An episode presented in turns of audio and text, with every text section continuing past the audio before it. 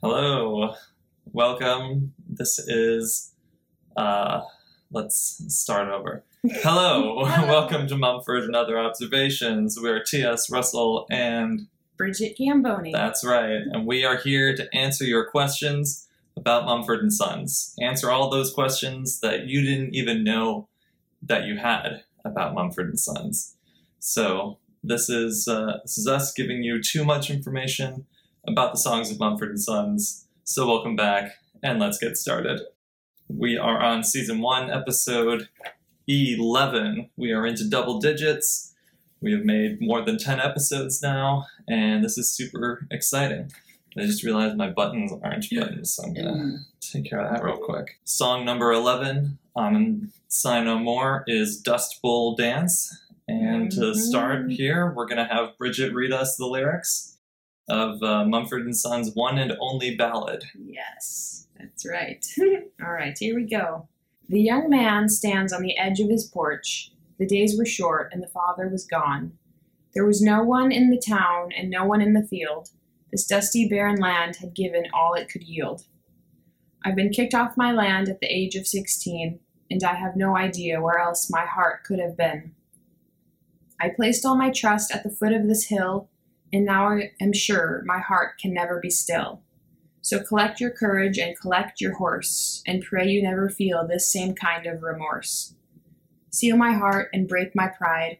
I've nowhere to stand, and now nowhere to hide. Align my heart, my body, my mind, to face what I've done and do my time. Well, you are my accuser, now look in my face.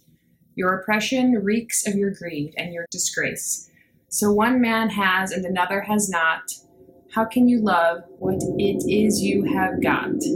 When you look it all from the weak hands of the poor, liars and thieves, you know not what is in store. There will come a time I will look in your eye. You will pray to the God that you always denied. Then I'll go out back and I'll get my gun. I'll say you haven't met me. I am the only son. Seal my heart and break my pride.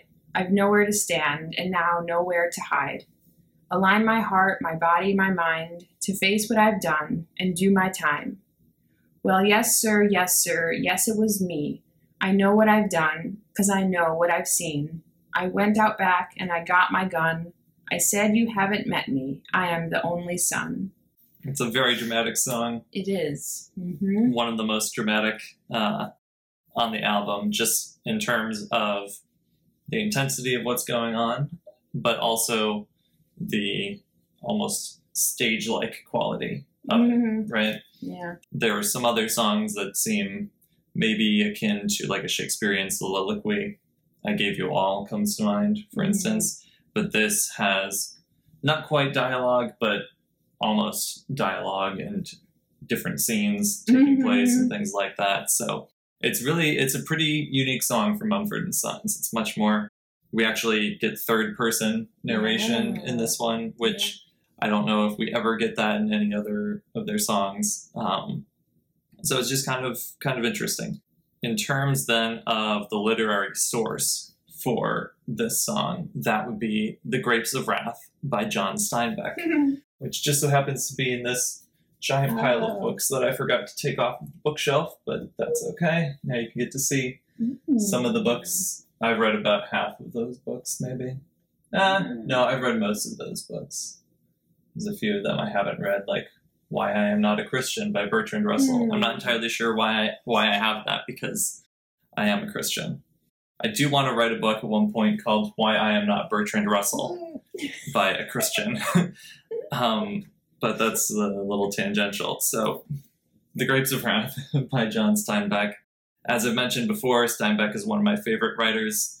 East of Eden, which uh, appears in this in this album as well, is one of my favorite books of all time. So I was really excited at the prospect of reading The Grapes of Wrath, which I read specifically to prepare for uh, doing this podcast. I kind of had mixed feelings about the book itself, but I'll get into that in a minute. First, I just want to sort of summarize what it's about. And I actually I took this summary from the jacket of, of this book because it's uh, I thought it did a really good job of um, describing it.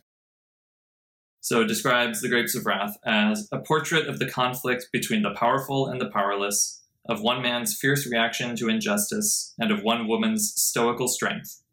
The novel captures the horrors of the Great Depression and probes into the very nature of equality and justice in America. Although it follows the movement of thousands of men and women and the transformation of an entire nation, The Grapes of Wrath is also the story of one Oklahoma family, the Joads, who are driven off their homestead and forced to travel west to the promised land of California.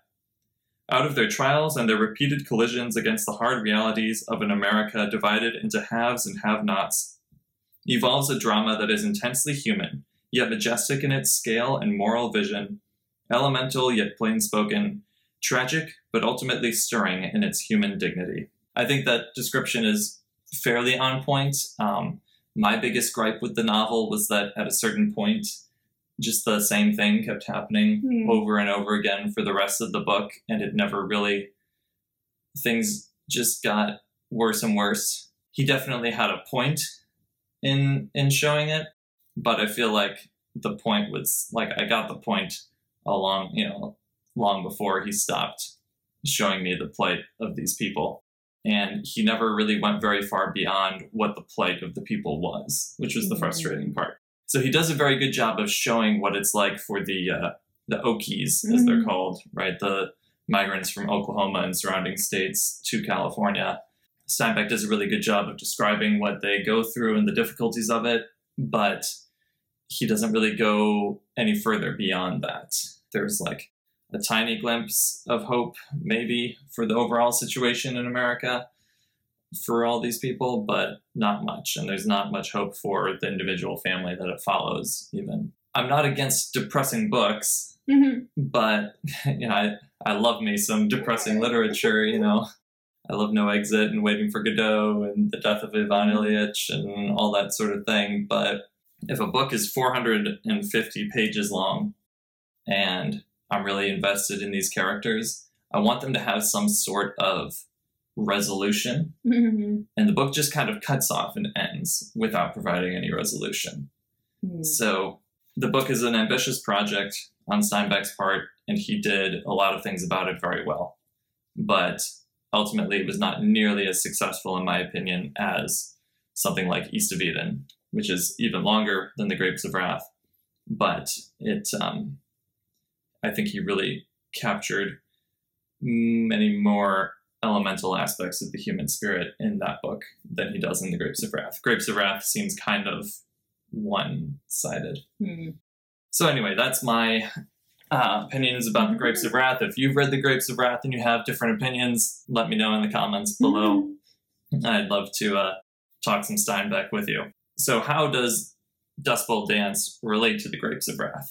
Is the question. So, not it doesn't exactly relate to it directly because it's not like the young man in Dust Bowl Dance is any of the characters from Grapes of Wrath, but the situation is very similar.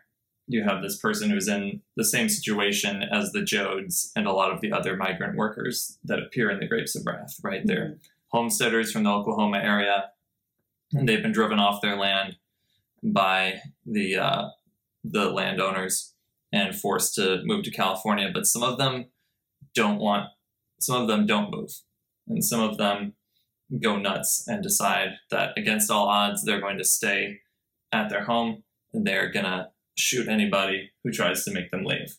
You know, there there are characters like that who show up in the Grapes of Wrath and so the young man in Dust Bowl Dance is basically one of those people. So it deals with a similar starting scenario and a lot of the same themes, like, you know, the America divided into haves and have nots, that sort of thing. It's there it's like set in a shared universe, if you will, as uh, the Grapes of Wrath, even though it's not about any of the same characters.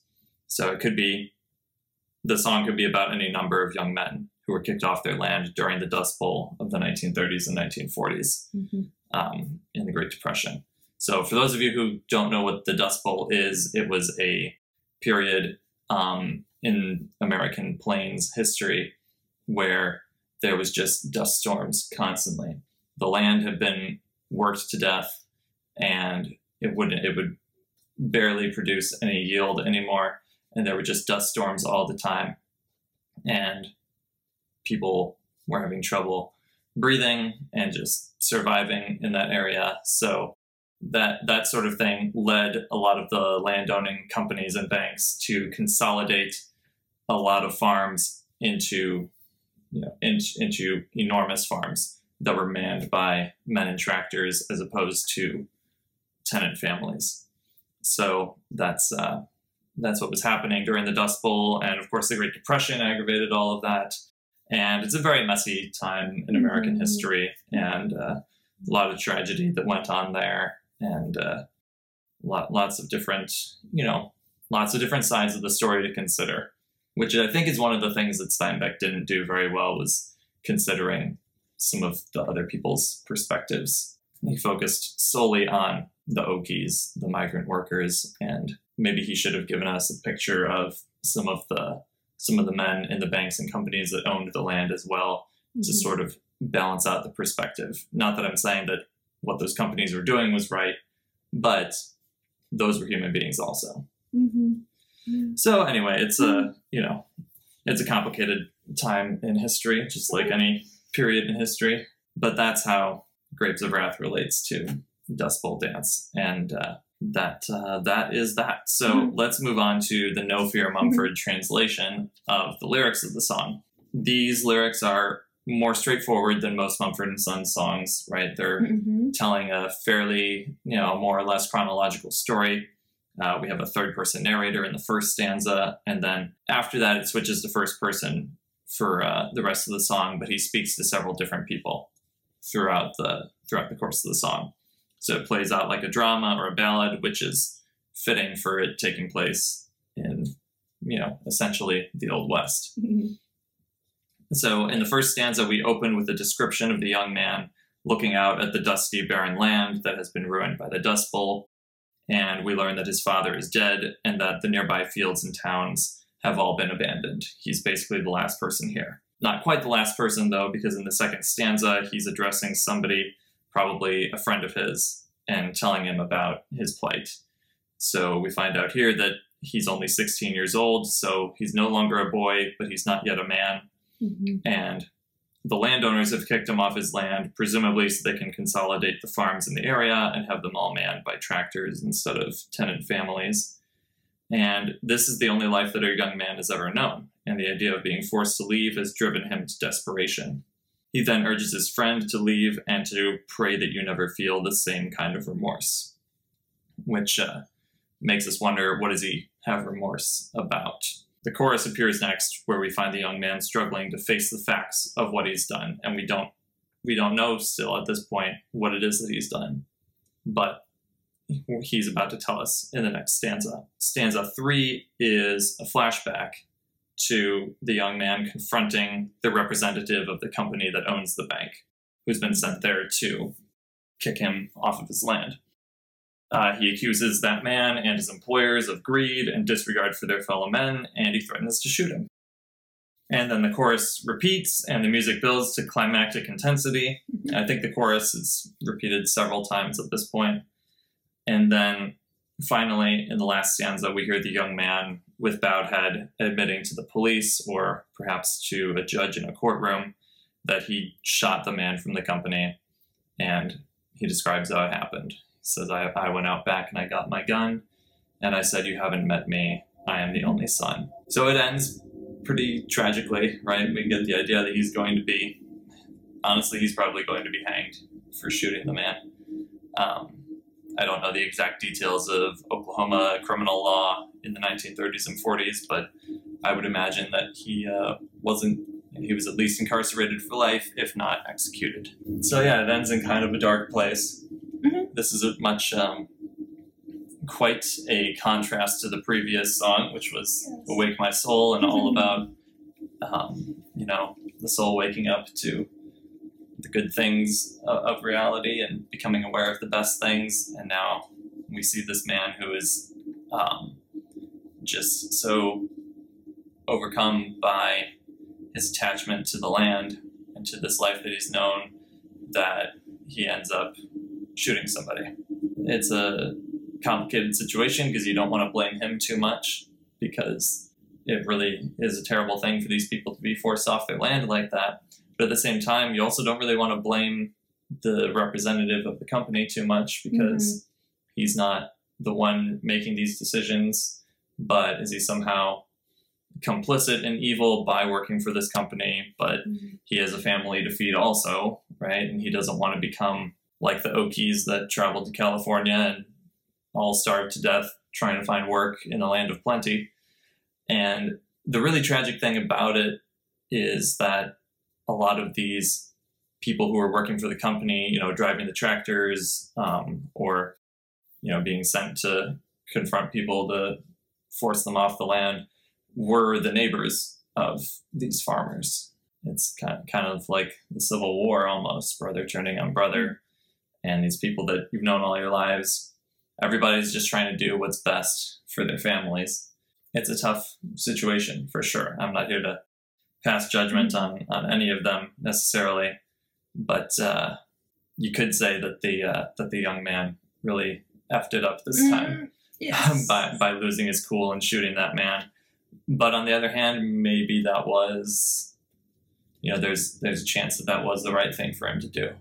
We'll look more more at that sort of thing as we move line by line through the song. So, do you have any thoughts so far before we jump into the lines? Well, I guess I'm thinking about how this song is wedged between, I think, the two most encouraging songs on the album. You think After the Storm is encouraging? Yeah, I do. All right. Maybe I'll learn more. well, I think I think it's encouraging. It's like there's a glimmer of light, hmm but it's mostly darkness.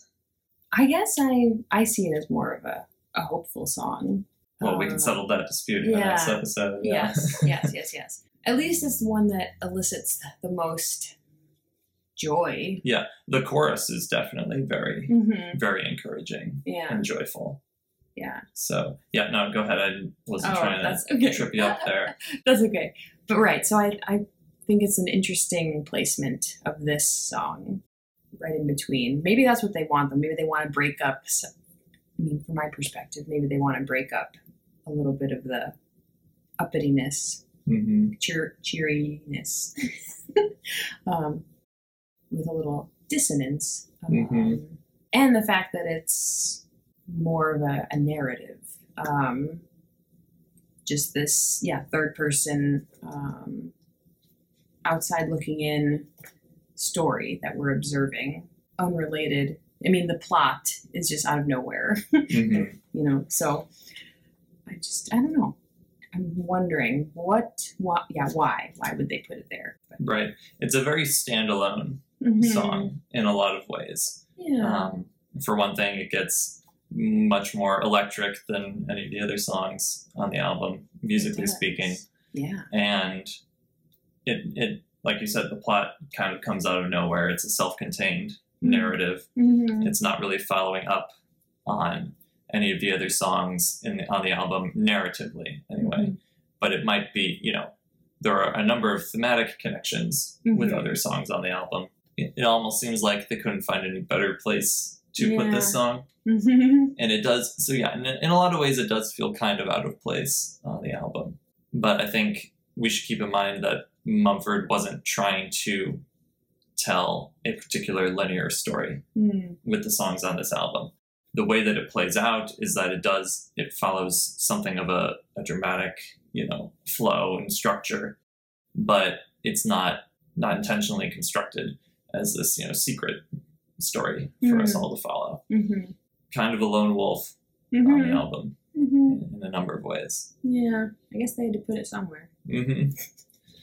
But it's really good, so Yeah. not we're not complaining or Yeah. anything. we're just uh, a little bit uh, Curious. curious. Yeah, that's a good word. Mhm. I was gonna say confused, but curious is more what it is. Mhm. All right, so in the first line of the song, we have the young man stands on the edge of his porch. You know, I know that I just said that it's not really connected with a lot of the other songs narratively, but I think it's fairly evident that a lot of the songs on the album have been about young men. If for no other reason than that Marcus Mumford was a young man when he wrote these songs. Mm-hmm. I think it's interesting that we've been following these these young men, or you could even interpret it as one young man throughout the course of the album. We've been following him, and now we actually have him referred to by a third person narrator objectively. It says the young man, not a young man. Mm-hmm. So, in that way, it's not as if we're starting a new story. It's like he's picking up on previous story threads, saying, That young man that you've been following so far, he stands on the edge of his porch. Mm-hmm. Maybe there's something there. Um, and just the fact that he said that, that the word man appears here, you know, we've kind of been tracking the progression of uh, of human nature throughout the album, and the word man is a stand-in for you know the word the words man and human nature are more or less interchangeable. And so in Sigh No More, we were like, you know, man is a giddy thing. Be more like the man you were made to be Mm-hmm. that sort of thing. Can I see the booklet? I don't have all of these passages written down, but I gave you all mentions man also. Oh, but that's the blind man. We were kind of confused by exactly what the blind man was doing in that song. Um, obviously, he's connected with King Lear because there's a lot of themes of blindness in that, and in Oedipus Rex, which that play was inspired by. But also, um, I think an argument could be made that every all of the men in these various songs on the album are blind men Hmm. Because we don't see the beauty of love as it was made to be, which makes us blind. And then uh, Little Lion Man, the word man shows up numerous times in that song, obviously, because weep for myself, my man, weep, little lion man, tremble for yourself, my man. So there's a lot of uh, confronting the the idea of man in that song. And then uh, Timshel, you have your choices. These are what make man great, his ladder to the stars. So that's a very clear allusion to human nature there. Here in Dust Bowl Dance, we have the young man. And then after the storm, man will come up again because it talks about how death is just so full and man so small. Mumford and Sons has been talking a lot about human nature and man throughout this album. And so now here we see the young man, you know, the, the young man who is a giddy thing, who is blind, who is, you know, struggles with courage, like the little lion man, who has these choices that make him great and provide him a ladder to the stars, and, and who is so small compared to the mysteries of death. A lot of these previous images surrounding man and human nature come together here in this album or in the in this song. The fact that he stands on the edge of his porch, stand has come up in a couple other songs. In Little Lion Man, he talked about how your boldness stands alone among the wreck. And here he really is standing alone on his Mm. porch Yeah. among the wreck of the dusty barren land that's given all it could yield. And then um, Timshel, they were saying, as brothers we will stand and we'll hold your hand. So in that song we had the the the word stand was being used as an image of not being alone. So this song here is kind of a contrast to that because he is very much alone, aside from the people that he's talking to. We'll move on then to the next line in the stanza. The days were short and the father was gone. So the days were short, I guess it must be wintertime Mhm. or it just could be because of the dust bowl that they're really um, because of all the dust you don't really see much of the sun. So that, that's honestly probably more what it's about. But if it's winter we've talked about winter before right? With winter Mhm. winds and uh, thistle and weeds. So there's that. And then um, the father was gone. This is our first reference to father in the album. Uh, we saw brothers in I Gave You All and in Timshel. We saw mothers in Little Lion Man and Timshel. And now here we have references to father and to son. So we got kind of the whole family dynamic there. We don't have sisters, but you know, uh, it's close. In another sense, though, this isn't the first time that the Father has been mentioned on this album because they've talked a lot about God, about the Maker. This line here, the Father was gone, is reminiscent of Christ crying on the cross when he said, My God, my God, why have you abandoned me? In one sense, yes, on a narrative level, the father of the son is dead, which means he's the man of the house. He's the man of that land. But in another sense, he feels abandoned by the Lord. Which why wouldn't he? Mm-hmm. When your when your situation is is like his is, when there's no one in the town and no one in the field. So again, just emphasizing that concept of abandonment, mm-hmm. being abandoned by not only God but by everybody else. He's really he's the last one here. This dusty barren land had given all that it could yield, and we've seen we saw land back in the cave when it was talking about walking on your hands and understanding dependence when you know the maker's land.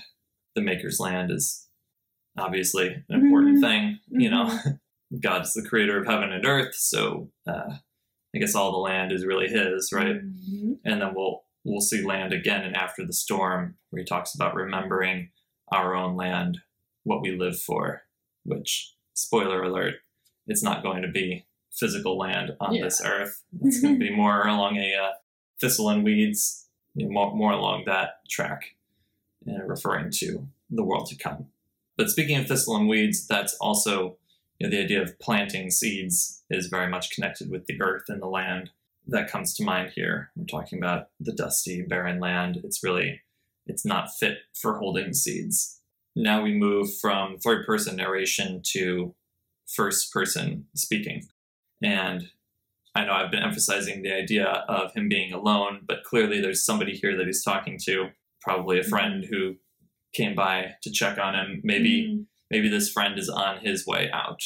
He's going to be moving his family away to California, uh, doing the thing that that this son didn't have, couldn't couldn't bring himself to do. Whether or not it would have been the right thing for him to do, he just he couldn't do it. Right? He didn't have the the courage to leave the land, or maybe we could say he was too courageous, too mm-hmm. stubborn to leave the land. He says, I've been kicked off my land at the age of 16. So, like I said earlier, he's not, he's no longer a boy, right? He's 16 years old. He's got all of the, you're, you're built like a man, more or less, by that point, and you're, um, you've reached that age of relative maturity, but you're not quite, you're not quite a man. Mm-hmm. You know, in, in the legal sense, you turn it, become a man when you're 18 or 20, 21, depending on who you ask. Um, but at 16, you're more developed than a boy, but you haven't really developed into a man yet at that point. You're just just starting out on that on that path. And he says, and I have no idea where else my heart could have been. He's really taking it to heart, this idea of being kicked off of the land. Where was he supposed to invest his love, if not right here, in the place where I mean, honestly, probably his grandfather or great grandfather was the, the first tenant of that farm. So, what is he? That this is literally all he's ever known and all that his father before him ever knew. Mm-hmm. What was he supposed to do? You know, I placed all my trust at the foot of this hill, is the next line. This was his whole world, and he trusted in it. And now I am sure my heart could never be still. Where could he go now where he's going to find the kind of stability and peace that he's known here on this farm. Even if his life was hard. You know, being 16, he probably doesn't really clearly remember a time before the Dust Bowl. Maybe, maybe barely, but probably not much. Mm-hmm. This is all he's ever known. Even though it's been really difficult, it's still that's where his heart's been at. Uh, I w- I won't go through all of the different uh, uses of the word heart throughout this album because there's a lot, and we just went over those in the last uh, song, the last episode on "Awake My Soul." But it's um, you know it's it's significant. We know that the heart lets us down mm-hmm. a lot. That's the, kind of the main thing that we've that we've learned, but also that the heart the heart cries out for peace and love and beauty and all those things. It's this unique part of us that partakes in both the the bodily and physical and in the spiritual. It's it's subject to the virtues and vices of both the body and the soul. You know, where we put our heart is very important. You know, Christ says, "Where your treasure is, there will your heart be." Also, the this young man his his heart has been here at this farm, at the foot of this hill, as he says. That makes me think of the hill of the cross, which is where, as Christians, we place our trust. So for him, it's almost as if, almost like he's lived all of his life as a good Christian, and then all of a sudden, he had all that taken away from him, and he's starting to question, like, what was the point of all of it? And now I am sure my heart could never be still, hmm. which just made me think of this line from St. Augustine's Confessions, where he says, For you made us for yourself, O Lord, and our hearts are restless until they rest in you. So, this idea of the heart being not still, being restless, we tend to try to find that peace and that rest in the things of this world and the things that we've always known. But then something like this comes along, and just like the title of that James Bond movie, the world is not enough. Mm-hmm. So we can't, uh, there's always going to be things in this life that are going to let us down. And so even even if it's something good and wholesome, like the family farm, Mhm. it could be just snatched away from you in the blink of an eye. And I think that's what he's getting at here. So then he says to his friend, So collect your courage and collect your horse, and pray you never feel the same kind of remorse. So when he says collect your courage, I think he I think what he's saying there is he's saying pluck up your courage and actually take the step to leave this place and, and go make a new life for yourself, right? Take your horse and, and leave. Make the more courageous choice than I did. Mhm. Because I, I think he's accusing himself of taking the coward's road here and of, of refusing to leave because he just he didn't know where else he could go because this is all all he's ever known. And pray that you never feel the same kind of remorse. So there's a prayer coming into it. So a reference to God there, uh, which just sort of, to me, sort of justifies the way I've been interpreting these last few lines. Pray that you never feel the same kind of remorse. So pray that you never do what I've done, that you never make the fall that I've made, that you never F it up Mhm. like I did. this theme of um, attachment, um, kind of like what we were what you were saying about restlessness and being detached from our co- things that make us comfortable, um, things that we've known, uh, being able to let things go. Because yeah, it seems like he doesn't want to let this go. Um, and I think that's just a good lesson for us all. I feel like this came up in another song. What attachments and things? Yes. Probably thistle and weeds. Yeah, yeah, okay. Because Um, we were talking about, you know, the kingdom of God and not being attached to the things of this world so you can Right. fix your gaze on. Yes. on the Yes, next. yes, yes. So I'm probably repeating myself now, but I think it's an important. Mhm. I think like Mumford and Sons is referring to it again. right, right.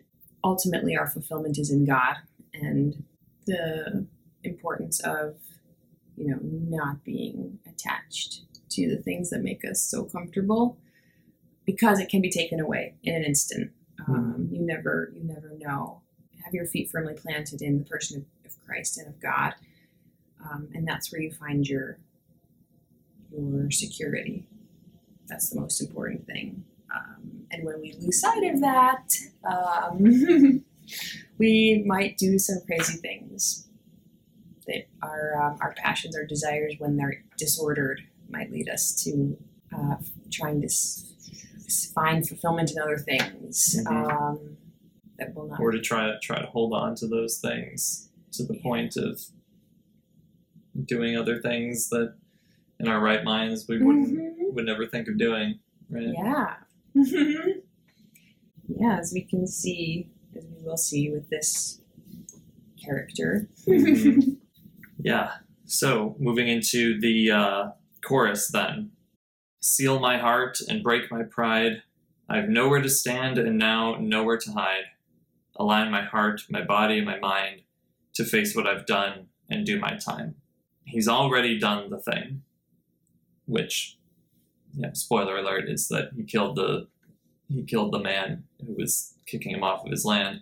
He's already done it, and now he's trying to face what he's done and do his time to do time in jail. Although, like I was conjecturing earlier, he could quite possibly be hanged for this Mm-hmm. or sent to the electric chair or whatever the preferred method of capital punishment was in that day, in that place.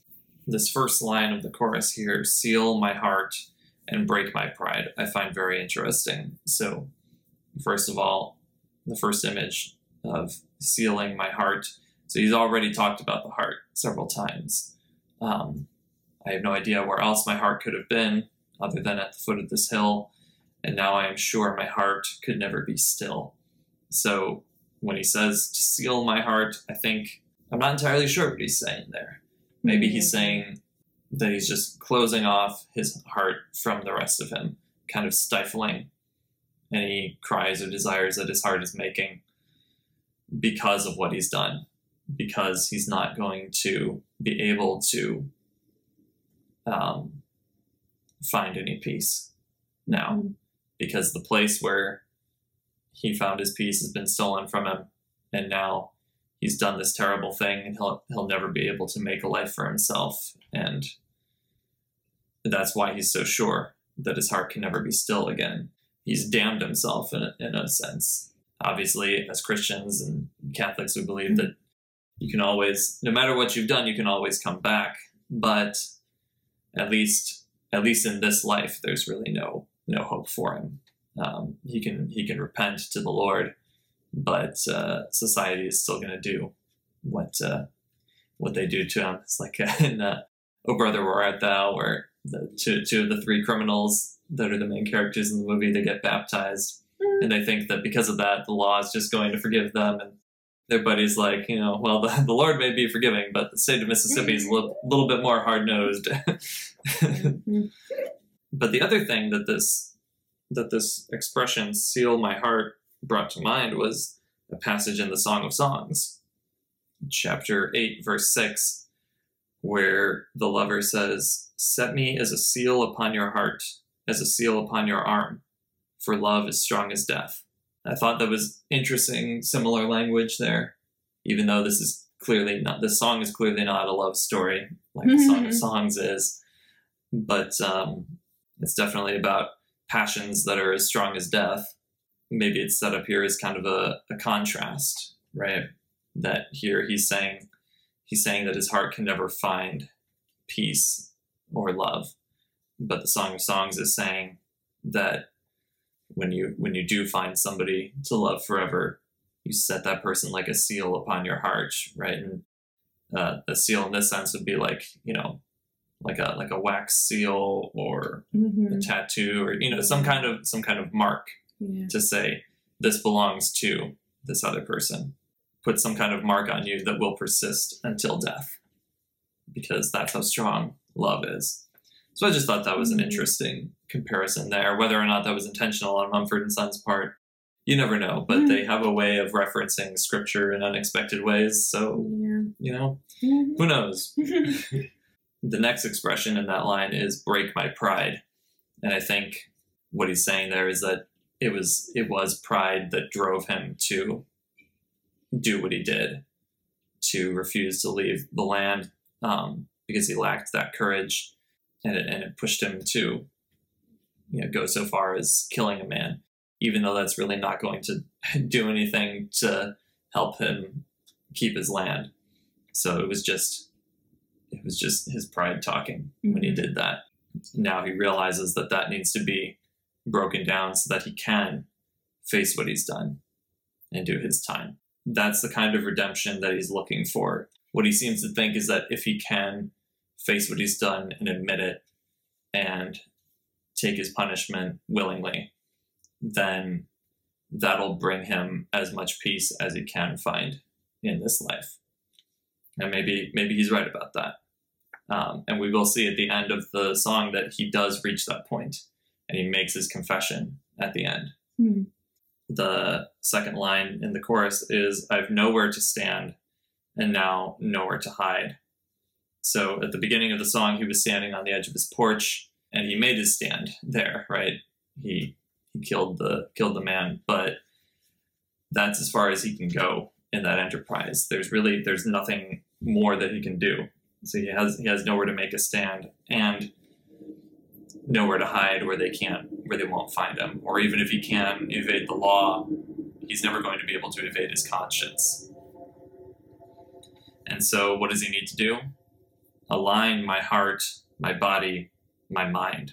There's heart coming back. So heart is mentioned at least four times in this song um, aside from any times that the chorus gets repeated. So, heart is a very important image in this song. He wants his heart aligned with his body and his mind, which is interesting because we've seen that language of aligning the heart before, way back on the first song, Mhm. Sigh No More. There is a design, an alignment Mhm. a cry of my heart. So there's an alignment of my heart to see the beauty of love as it was made to be. His his heart is supposed to be aligned to see the beauty of love. Here, he wants to align his heart with his body and his mind. Um, and as we've been talking about, the heart partakes of the bodily and the mental or spiritual and unites the two. He recognizes that only once he reconciles the mind, the heart, and the flesh together, only then will he be able to face what he's done and do his time. Then he'll he'll have conquered the pride and the lack of courage that he's been facing. That will bring him as much peace as he can find in this life. You know, he's saying at the beginning of the chorus that he wants to seal his heart, that he wants to close it off from any emotions or any any desires that it's having to, to find peace. But then he does lay out in the rest of the chorus how he Mhm. can find peace. So I think he maybe he does something of a 180 there, or maybe I'm misinterpreting exactly what he means by sealing his heart. Um, yeah, what do you what do you think? I mean, I, for me, I think he's. I think conversion is an accurate interpretation here. Um, break my pride, realizing, yeah, that he's been, yeah, misguided, I suppose, or uh, his prior priorities have been disordered, um, and I'm admitting that that humility of admitting his his faults and wanting to yeah, that alignment, as it says here, so that it is rightly ordered to be that which is right and and noble. Yeah, I don't know. It's hard to say for sure. Mm-hmm. well, like we can look at that more as we Mhm. as we go through this. So we are into the uh, we're past the first chorus now, and we're going into the confrontation with the Mhm. antagonist, where he says, "Well, you are my accuser. Now look in my face. Your oppression reeks of your greed and disgrace. So one man has and another has not. How can you love what it is you have got?" When you took it all from the weak hands of the poor, liars and thieves, you know not what is in store. There will come a time I will look in your eye, you will pray to the God that you always denied. Then I'll go out back and I'll get my gun. I'll say you haven't met me.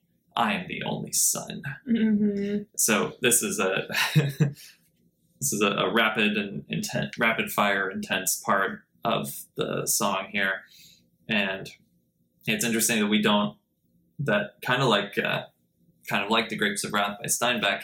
It's it's all one sided, and we see everything from the perspective of the oppressed, and not from the oppressors. The uh, the the man that he shoots is never given a chance to speak to defend himself in this, which is interesting because you know on on the one hand, what's he what's he gonna say? He's not the one calling the shots. Therefore, he's not the one who deserves to be shot for kicking him off of his land. Also, it's it's a terrible thing that he's doing. So, what it what are you really going to say? interesting that uh, the term accuser is used here. That uh, for in my mind that goes back to uh, Little Lion Man, where we had that intense uh, accusation coming from either from his conscience or maybe from the devil. Still not entirely sure about that. Clearly, the, the accusations made against this young man really got to him and broke him. So apparently, he's already made uh, the accusation. I get, I guess that accusation is probably just that hey, you know, we told you to get off the land and you haven't gotten out, gotten off of it. But that that really like he just goes off on him Mhm. now. Mhm. You know, tells him, "Look at my face." That expression, "Look at my face," is all about you know seeing, yeah, and sight, right? Yeah. uh, which again we went through all of the instances of that ex- the, those those sorts of expressions in the last episode so i won't go through them all again but it's an important theme in poetry in general in this album and also here on this particular song and then he says your oppression reeks of your greed and disgrace so we've got greed there which ties in with Thistle and Weeds, which is all about not being greedy, not have not being so obsessed with the things of this world that you forget about spiritual matters. Um, and so that's really what the young man is accusing this other man of doing, right? That you're so you're so blinded by your greed and by your your misuse of grace, hence the term disgrace, Mhm. that you don't see what's really important here it's even blinded him to the just the the physical well-being of the these tenant farmers he says so one man has and another has not and how can you love what it is you have got when you took it all from the weak hands of the poor. So again just tied in with that idea of greed. You know you think it's so important who has what right? And that because you're the one who has something you get to call all the shots. You think basically you think that because you have control over the physical things and physical circumstances that you have control over other people.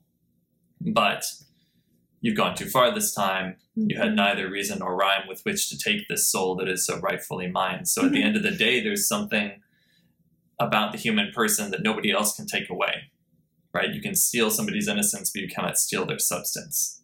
But then also, how can you love the things that you have when you took it all from the weak hands of the poor? Doesn't that weigh on your conscience?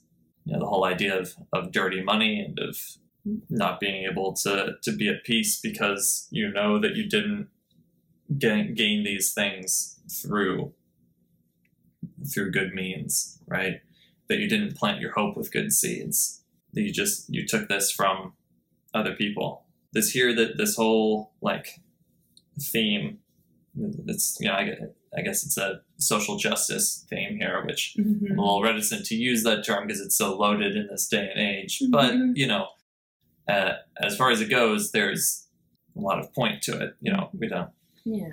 we don't want to disregard the plight of the poor right that's not what i'm that's not what i'm saying when i'm objecting to social justice but what i'm ob- what i'm objecting to is the way that the term social justice gets hijacked by hijacked by political people and just politicized for people's private purposes which and means that you end up doing the same thing and just manipulating the poor but anyway this is not a political podcast and i'm going to stop talking about that so anyway, my point is these themes that they're talking about here are very similar to a lot of the themes from a song that they released recently, last year in 2020. I think it was then, right? Was it 2020? Maybe late 2019. But uh, The Blind Leading the Blind, Ah, yeah. which was, they released it as a single. They had initially planned to put it on the Delta album, but they weren't able to. They didn't finish it in time or they couldn't find a, a good place on the album to fit it into i think Mhm. was more what it was. That's just that's an interesting thing. You should if you haven't listened to the blind leading the blind it's very good. Would recommend checking that out. But it deals with more of these sort of ideas of um, disregarding the poor and being well being blind and so it's you know pretty pretty well connected to uh, several of the themes on on this album here and then it says, uh, "Liars and thieves, you know not what is in store." And so we, we talked a lot about knowing in the last episode about "Awake My Soul," and uh, knowing and not knowing, right? The relation of that to the images of seeing and sight and eyes and that sort of thing. But uh, here he's saying, you're living your life this certain way as a liar and as a thief. You don't know that, and, and you've you've blinded yourself to what's really coming for you, which is judgment. Is, is the the Lord is the judgment is the Lord's alone, something like that. There's some Bible verse about that. Judgment is mine. Judgment is saith mine, the saith the Lord. Yes, Or that's is it it. vengeance? Vengeance. Oh, vengeance is mine. But uh, Mm. I mean, there's all Yeah. sorts of passages in Scripture about how it's up to the Lord to judge and not to us. He decided, the young man in this song decides to take it upon himself, right? Mhm. There will come a time I will look in your eye, etc., etc., and and I'm going to deal out judgment to you. Then he says, There will come a time I will look in your eye, you will pray to the God that you always denied.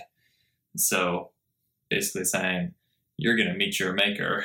Yeah, there will come a time. I'm going to send you there. You better hope that uh, that God hears you.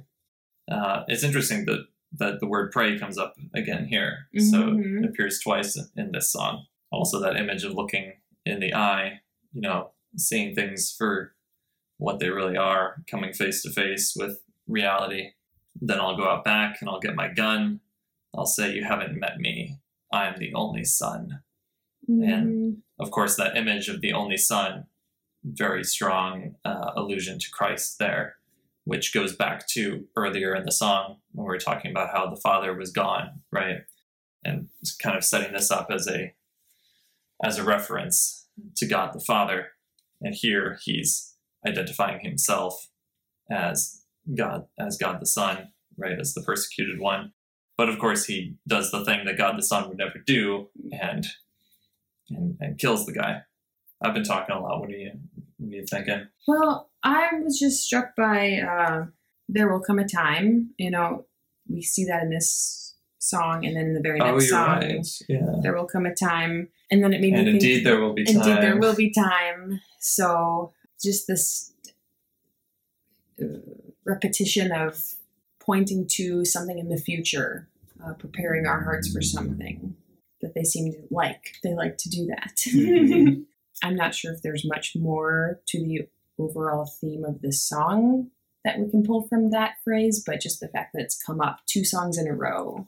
There Yeah. Will, there will come a time is interesting. it plays into the theme of that that there's more to reality and more to life than simply what's happening here and now Mm-hmm. right kind of going back to that thistle and weeds idea of planting your hope because that you know, when you plant something it'll grow and come to life but later Right. um, so focusing on the more important spiritual things that are related to the life to come Mhm. instead of just what's happening now. And so, because the liars and thieves don't do that, because they're so focused on what's happening here and now and what's the best, you know, the best move for the profit and and and all that sort of thing, that's why they know not what is in store for them. Mm-hmm. But there will come a time. The reckoning is not far away Mm-hmm. is the idea there. And then uh, we have the chorus again Seal my heart and break my pride. I've nowhere to stand and now nowhere to hide. In the previous stanza, which concludes with I'll go out back and I'll get my gun, I'll say you haven't met me, I am the only son. That's the last thing that we see before he shoots him. So, and we, we end up not actually seeing the shooting happen. But we get this super intense musical climactic buildup and everything that is, you know, tantamount to a gunshot. basically. Mm-hmm. Yeah. So it doesn't happen on uh, in words, but uh, I think we I think it's safe to say that it happens on stage or on screen or however you want to express it. Mm-hmm. But before that happens, we get the chorus again where he's talking about how he wants to face what he's done. Then we hear the music build and we hear essentially the gunshot happen. and then I think we hear the chorus again after that, um, Mhm. as it sort of comes down, and then we hear, "Well, yes, sir, yes, sir, yes, it was me.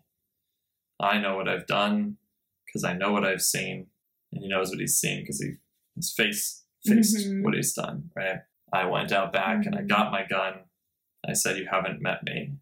I'm the only son." He finally has aligned his heart and body and mind to be able to to face it, confront it, and confess it. I guess you know it ends up uh, spiritually speaking um, in a good place, right? Mhm.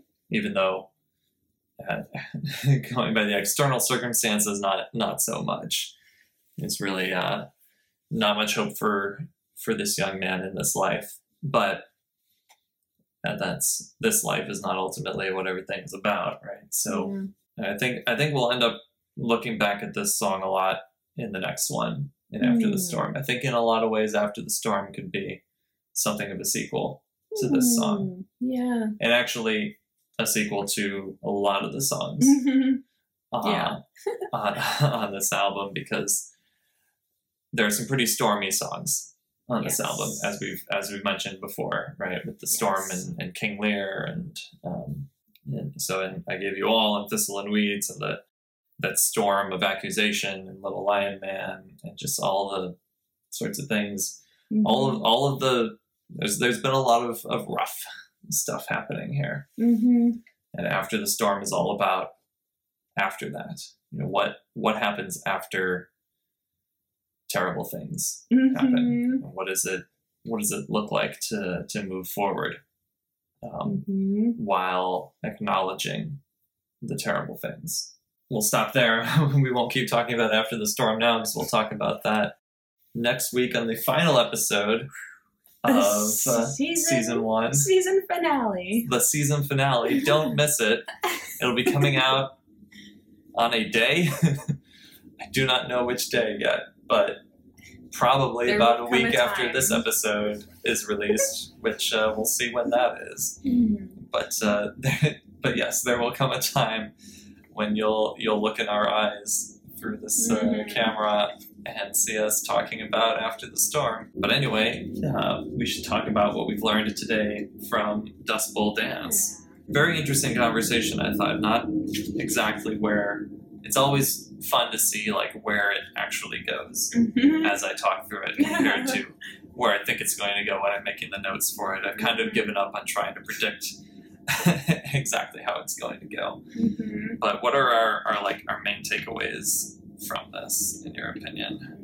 Mhm. I suppose for me, the main takeaway, yeah, is is the trouble that comes when we are too attached to the, to the things of this world.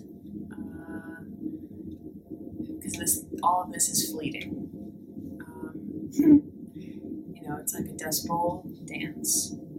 Um, I'm wondering why it's called a dance. I mean, when I think about mm, dancing, you know, someone's leading and you have to follow the person leading. At least, yeah, that's what makes a better dance is when you let somebody lead and then someone else follows. Getting too too far off here um, but anyway, yeah. So when we when we place too much value on the things of this world and don't let when we lose sight of God, uh, the, who is the one who is our leader, Mhm. um, we can make a mess of things. But there is grace when we can align our hearts, our minds, and our bodies to to that recognition, um, to that uh, to that realization, which we can hope that this person arrived at that, um, or will arrive at that,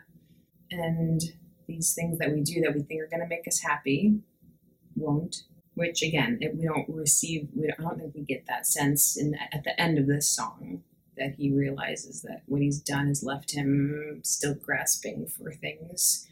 Um, that he feels justified in doing what he did, uh, which is not great. Yeah, I don't know. That's kind of my main takeaway from this song. when you think at the end that he does feel justified, I right. I think I I don't think he.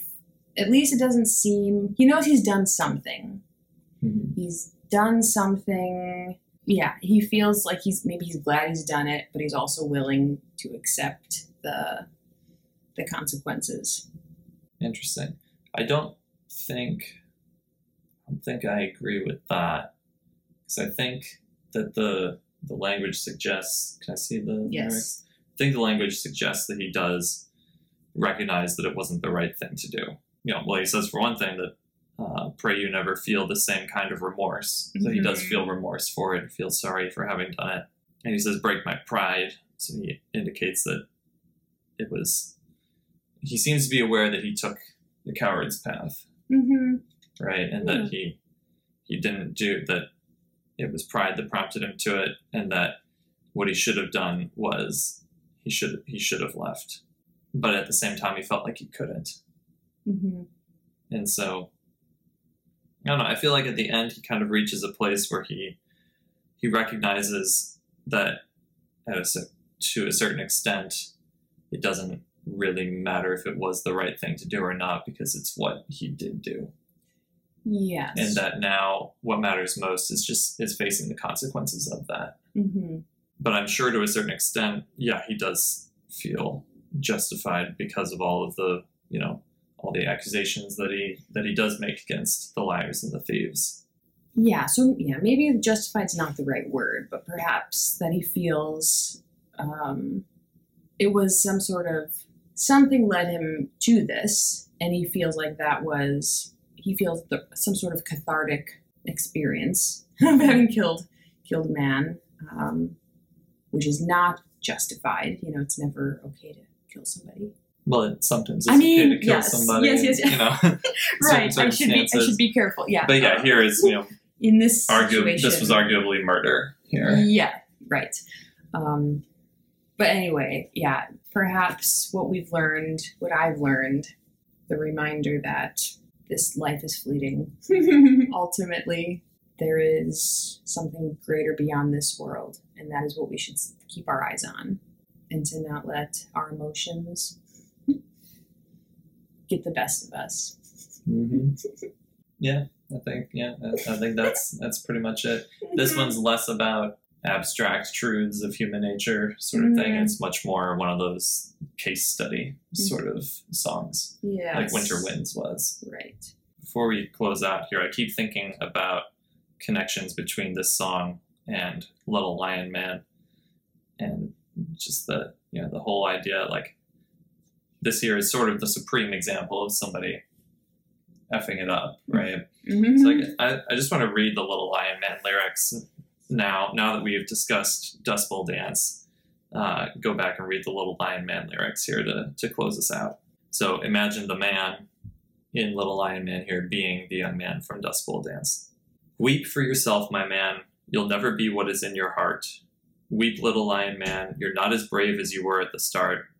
Rate yourself and rake yourself. Take all the courage you have left wasted on fixing all the problems that you made in your own head. But it was not your fault but mine. It was your heart on the line. I really effed it up this time, didn't I, my dear? Tremble for yourself, my man. You know that you have seen this all before. Tremble, little lion man. You'll never settle any of your scores. Your grace is wasted in your face. Your boldness stands alone among the wreck. Now learn from your mother, or else spend your days biting your own neck but it was not your fault but mine. It was your heart on the line. I really effed it up this time, didn't I, my dear? So yeah, I think there's I Mhm. think there's a lot of a lot of connections there. It does sound like it. Yep. Maybe I'll make another video Mm. discuss, specifically discussing connections between those two songs. We'll see. But anyway, in the meantime, this has been fun. Mhm. One episode left. Super excited. Keep an eye out for that. Don't miss it. And we'll be back then before too long with season two, Mhm. which uh, I can't wait for. Like and subscribe. Yeah, do that. You know. All the normal YouTube things Mhm. and uh, podcast things. Mhm. Um, and for those of you who are still listening, don't forget this is a podcast. They're a Mhm. video podcast as well, and you get to actually see us. And uh, I put in a lot of time and effort editing the video version, and it takes up a lot of processing power on my computer. So I'd appreciate it. Not to guilt you into anything, but appreciate it if you check out the video. um, but anyway, um, yeah, until next time, we are Bridget Gamboni and T.S. Russell reminding you to sign.